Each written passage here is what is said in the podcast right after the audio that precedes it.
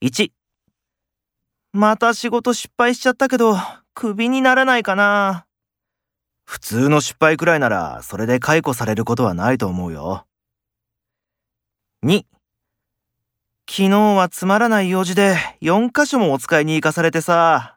入社してもう1年なのに、まだそんな使いっ走りみたいなことしてるの？